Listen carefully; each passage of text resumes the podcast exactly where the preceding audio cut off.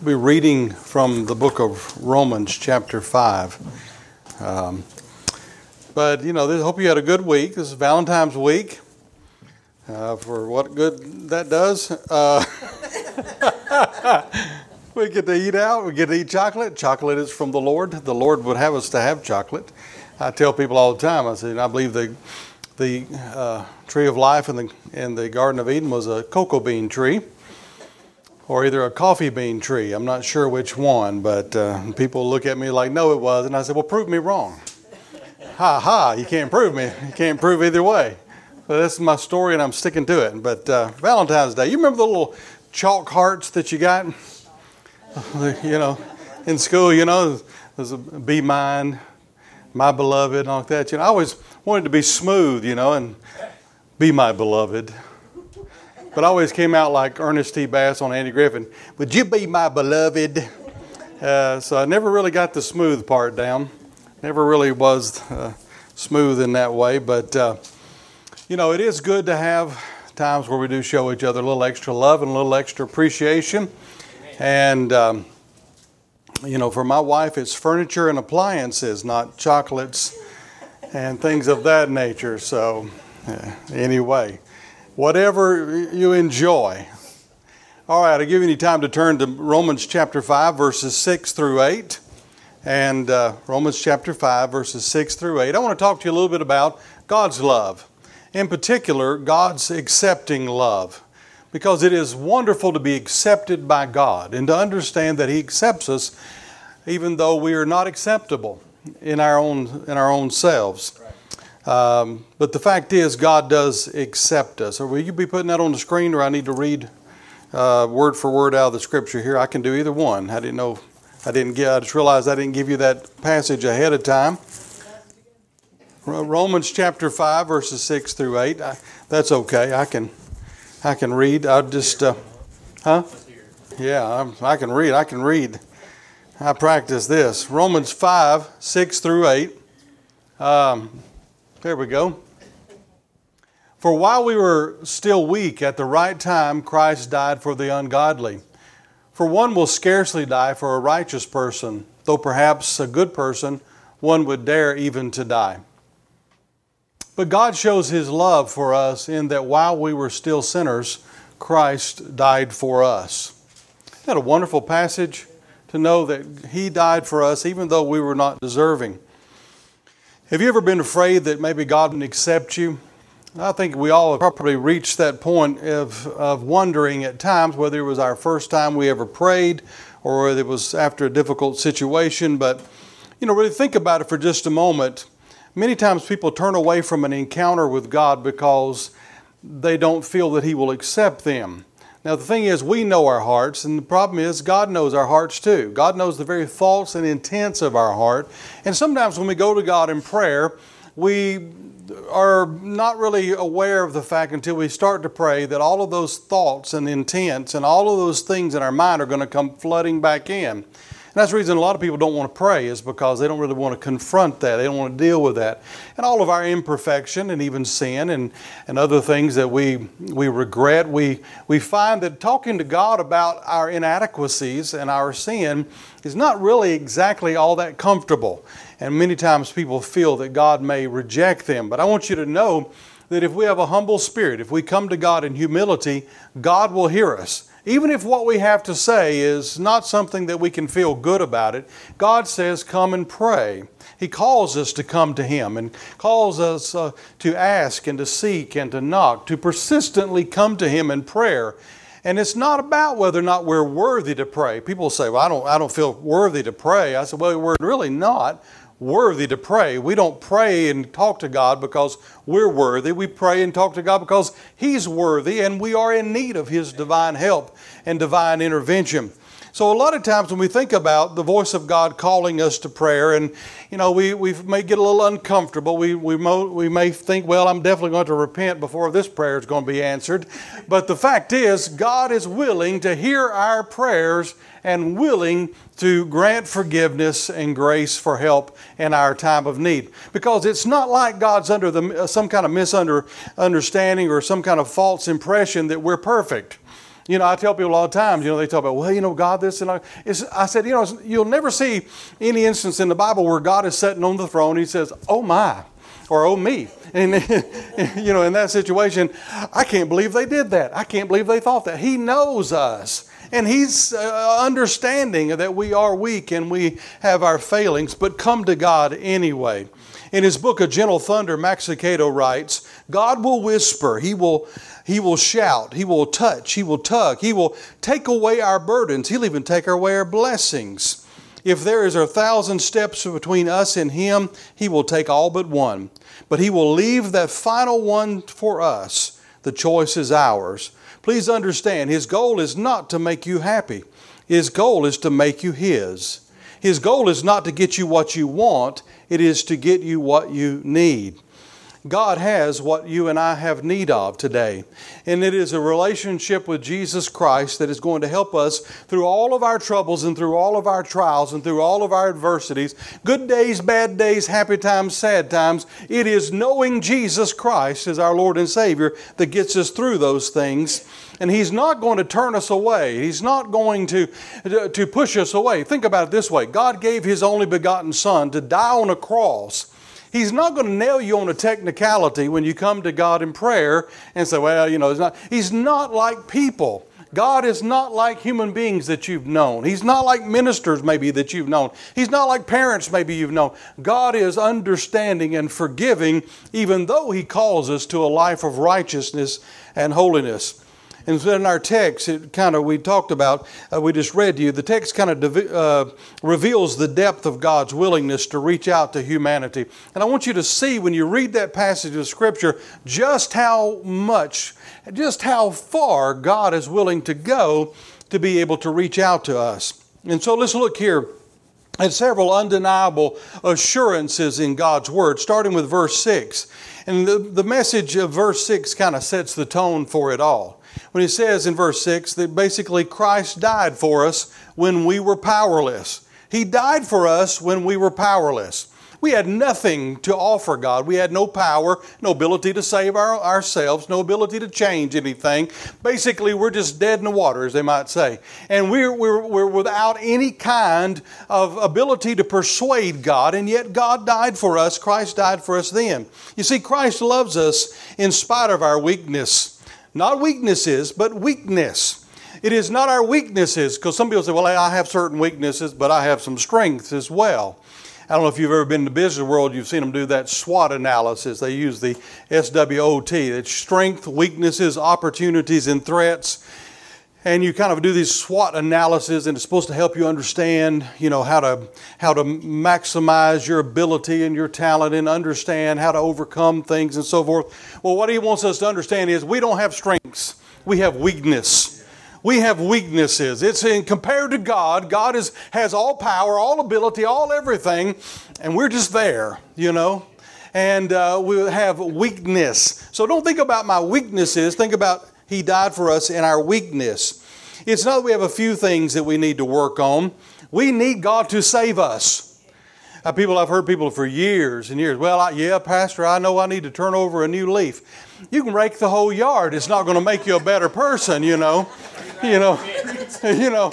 It's not about turning over a new. Well, yeah, I know I need to do better. no, we don't, you don't need to do better. You need to get saved. You need to turn your heart over to God because we have weakness that must be dealt with. Theologian Stuart Briscoe explains it this way. He says, We lack the power to live as we ought, even, we, even though we may have the power to live as we wish. Our standards are so low. We lack the attitude and reverence and holy awe which a correct understanding of God's person requires and demands. And we lack the, capa- the capability to hit the mark or achieve the divine expectations. We're just lacking in everything. We, we, we can live like we want to live, but we, we have problem living like we ought to live. I can do what I want. I'm grown. My kids have gone off to college. You know, me and my wife are empty nesters now, you know, and you know, I'm a rebel without a clue, you know, without a cause. It's like, you know, you finally get to a point in life where I can do what I want to do. Well, soon it turns out I just want to go home and sit down, you know. Uh, but it's just one of those things that we oftentimes get through in places in our life. We can do what we want to do, but can we live as God wants us to live? You see, Christ uh, has met our greatest need, and that greatest need is to address our weakness our sin. Christ did that for us through his death. In Galatians chapter 4, verses 4 and 5, it says, When the fullness of time had come, God sent forth his Son, born of a woman born under the law, to redeem those who were under the law, that we might receive the adoption of sons. Verse 6 of our text says, In due time Christ died for the ungodly. The New, newly New Revised Standard says, At the right time Christ died for the ungodly. What is, mean by the, what is meant by the right time? He's speaking about the time of greatest need when, uh, when nothing but his death, Christ's death on the cross, would help. That's the right time. When humanity was going down for the last time, at the right time, the, the, the writer of Hebrews says in Hebrews chapter 1, in, in times past, I'm, I'm paraphrasing, he said, God spoke in times past in various ways through the angels, through the prophets, through all of these different means. But in these last days, he has spoken to us through His Son, who is Jesus Christ, who is the final word for humanity. In other words, when God, God tried miracles, He tried signs and wonders and prophets and fire coming down from the heaven. He tried all kinds of ways. Mount Sinai, the earth quaked and the, the, the, this, the mountain seemed to smoke as if it was on fire, and Moses came down with the commandments. God is trying to say, This is who I am. I'm trying to reveal something to you. And when he said, okay, I'm going to send one final message, and I'm going to send the perfect message, it was embodied in Jesus Christ. So if you want to know something about God, look at Jesus Christ. If you want to know about his love, his mercy, his justice, his wrath, if you want to know about anything about God, look at Jesus Christ. He is God's final and perfect revelation to humanity about himself. And in that revelation, it says that he came to save us from our sins. Not to help us do better, not to turn over new leaves, not to be, uh, you know, to actualize our potential and reach our fullest, you know, uh, potential and all of these things and to really evolve. No, no, no, no. He came to save us from our sin that we might be redeemed, that we might be able to live with Him in eternity. You see, Christ came into this world to be with us, like us, so that we could leave this world to be with Him him in, in the future, you know. And so there is hope, the hope of glory, but there is also the hope of what Christ does in a person's life right now and the power that he brings to make it through difficult times without despair and without hopelessness and without wanting to give up. We have him that we can turn to. We can trust in Jesus Christ because he is all sufficient. He goes beyond, his power goes beyond all of our limitations and all the limitations of others. If you have no one else and you have Jesus Christ, you have everything that you have need of. If we have no righteousness, but we have the righteousness of Jesus Christ, we have all that we have need of. Amen. If we have no one's forgiveness, but we have the forgiveness that comes through Jesus Christ, then we have what we have need of. Amen. He is all and all, He is sufficient in every way. Amen. And therefore, that's why we look to Him and his accepting love. And he, you have to understand, we, we, we need to understand the holiness of God, the righteousness of God. But we need to understand that God embraces us because he loves us. I, I never really understood a lot of things theologically until I had children. And it's not that I just, you know, that you know that they brought any real answers with them. They brought a lot of questions and and bills. But the thing is, you know, I never understood how God saw us as a father sees his children until I was a father and I saw my children. And I realized that even though my children did wrong, I was willing to embrace them. Even though my children frustrated me to no end and made me crazy. See, I used to be sane before I had children, you know.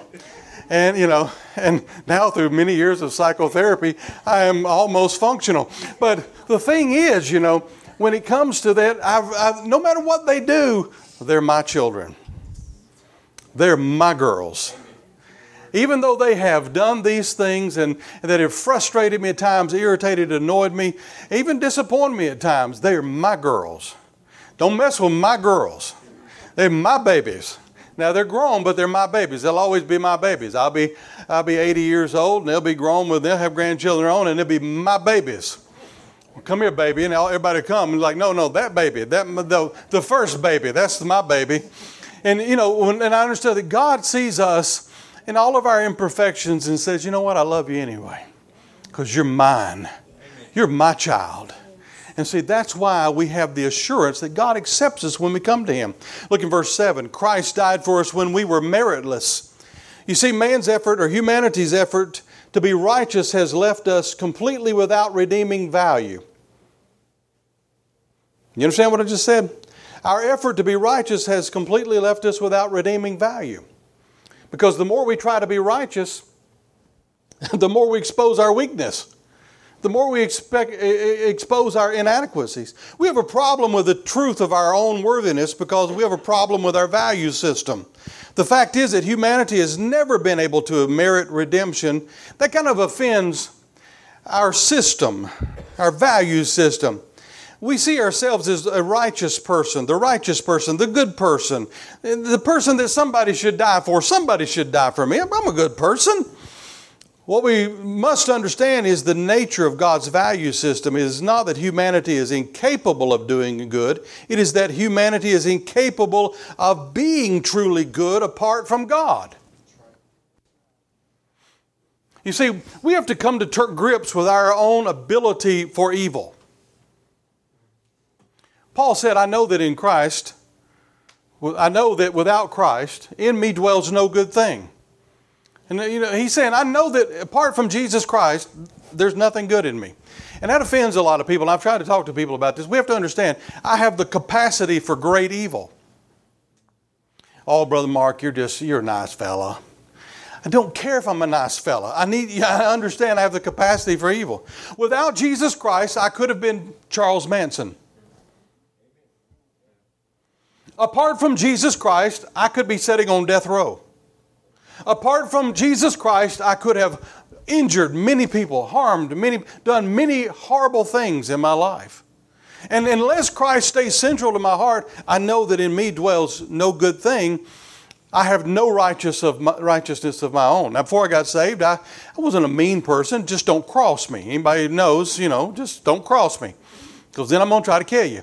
Okay? But I got saved, you know. And, uh, and, and so that, that helped a whole lot. And, and, a lot of people are more safe because of that over the years. But the thing is, uh, you know, I understand that if I were not a Christian person, I just don't have any, I don't have any confidence in my ability to be a good person apart from Jesus Christ.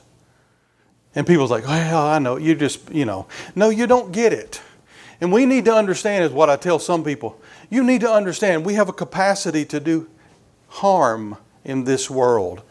That's why we need Jesus Christ. We are meritless, we are without merit. And when we see ourselves as that, we're not putting ourselves down. We're not destroying our self esteem. We're exalting Him and saying, you know what? He loves me enough that He died for me. Yeah. Amen? That's the wonderful truth there. Why then would Christ die for someone who failed to merit redemption? If I'm not worth saving, why would He die to save me? Christ died for us because He loved us, not because we were worthy. It's called grace, unmerited favor. He loved us, giving. He loved us without us giving Him a cause or a reason. Now that's a little hard. You don't, don't raise your hand, but how many people do you just love and they've never given you a reason? Yeah, I have a problem with that too. And I have to have Jesus to help me. You know, I can care and I can try to love, but when nobody gives me a reason, okay, if, if there's just a stranger, I love the person on the mission field. Oh, look at the wonderful missionary pictures. Isn't that sweet? I just love them people. No, know who they are, but I care about them. All right? That's a good thing. But it's the person who will not treat me right, no matter what, that I have a biggest problem with loving. And God knows that. But see, even then when we didn't treat God right, even when we rebelled against God, even when we were sin, even then God said, "I love them." He gave, we gave Him no. Re- humanity gave God no reason to redeem us,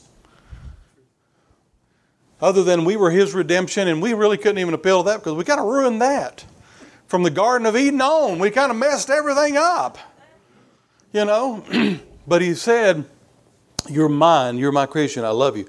Let me read you what uh, I had a, in seminary. Uh, this theologian I studied under was able to read and listen to him and his stuff. But Hollis Gause wrote this. He said Paul's emphasis is that while we continue our in, impious ways, Christ died for on behalf of us.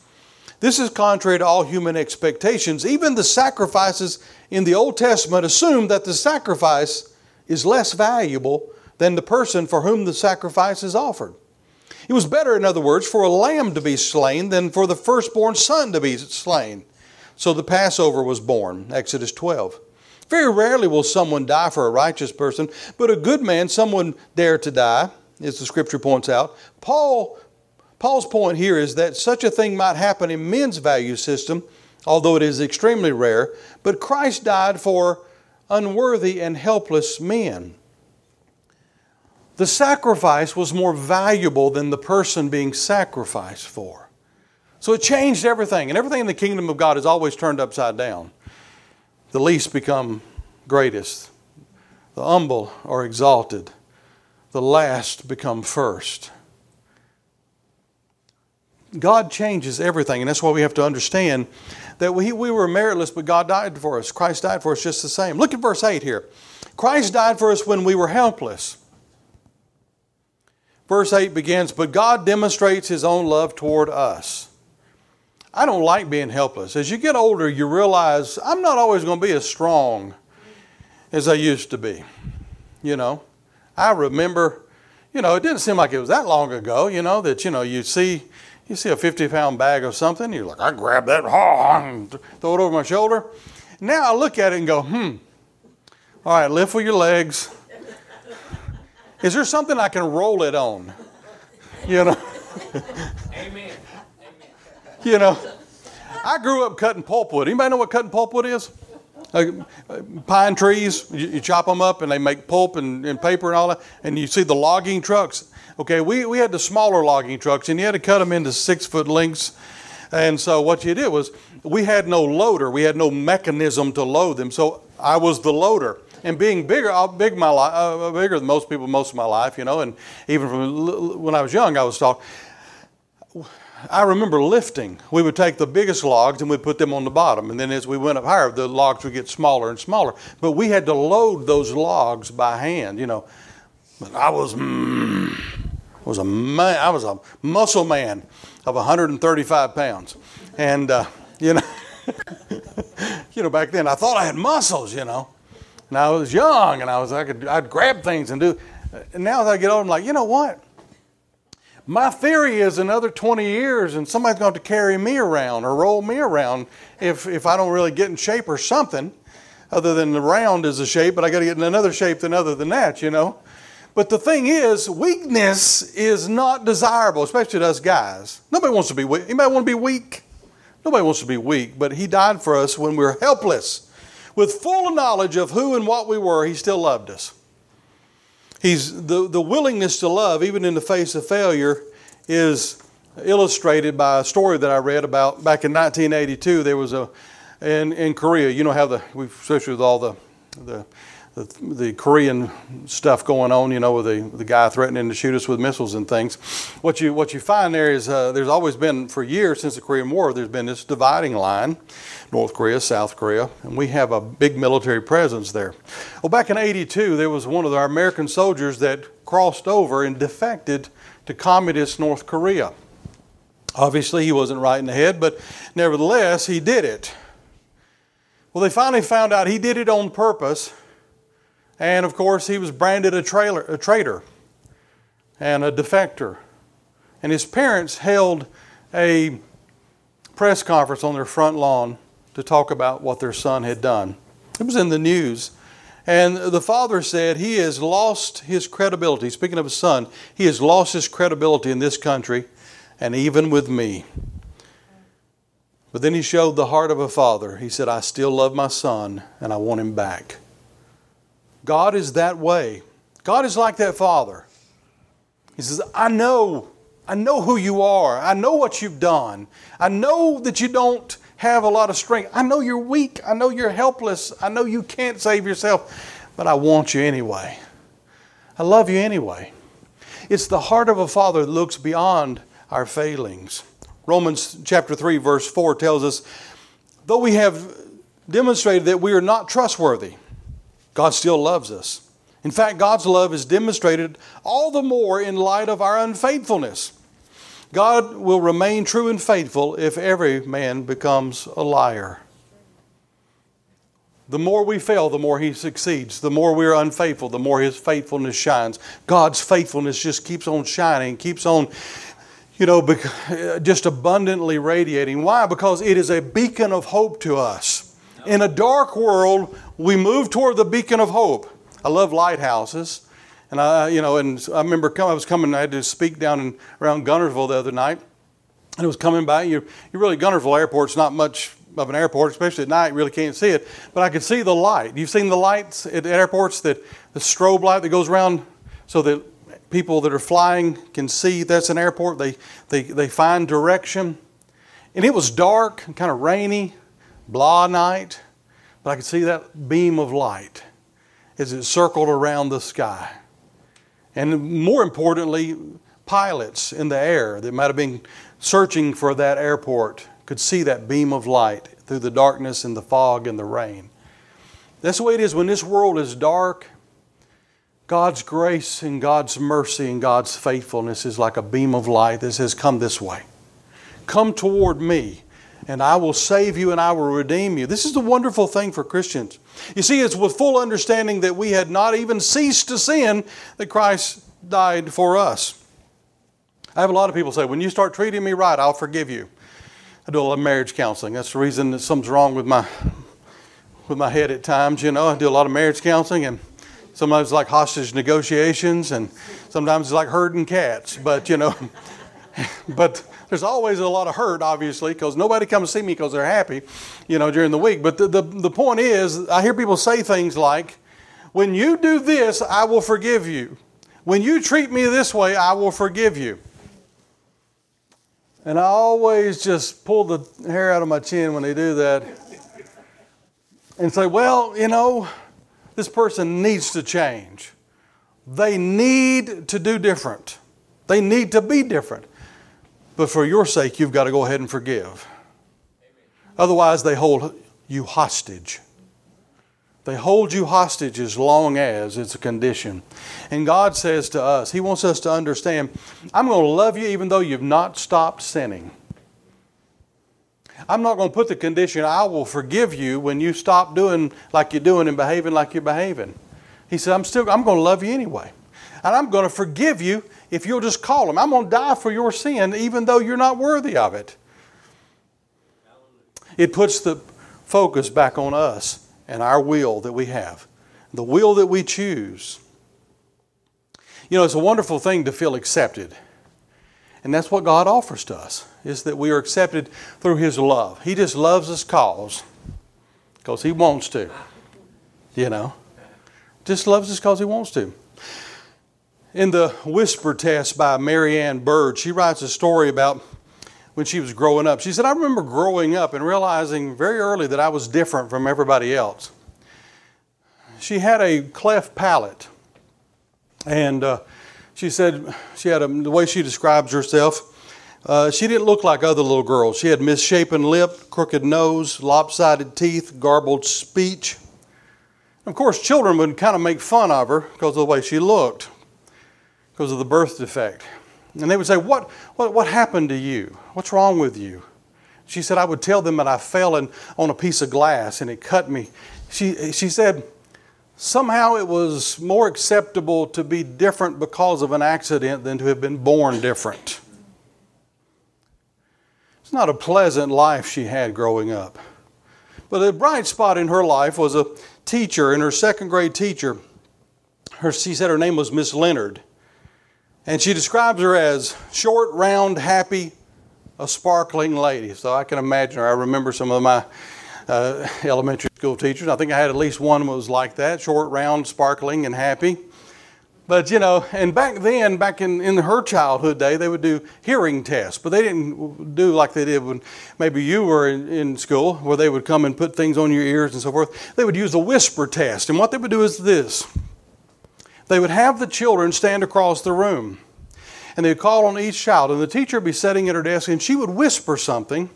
And with one hand over their ear, they would see if they could hear it. And then with the other hand over the other ear, they would see if they could still hear what the teacher was whispering. And the teacher would say things like, The sky is blue. Do you have new shoes? Or things of that nature. But she said that day that they did the whisper test, the teacher said something that changed her life. She stood there with one ear covered, listening, did not want to be embarrassed by, oh Lord, let me hear. With everything else going on, she didn't need to be able, unable to hear on top of that. And she's straining to hear what the teacher whispers.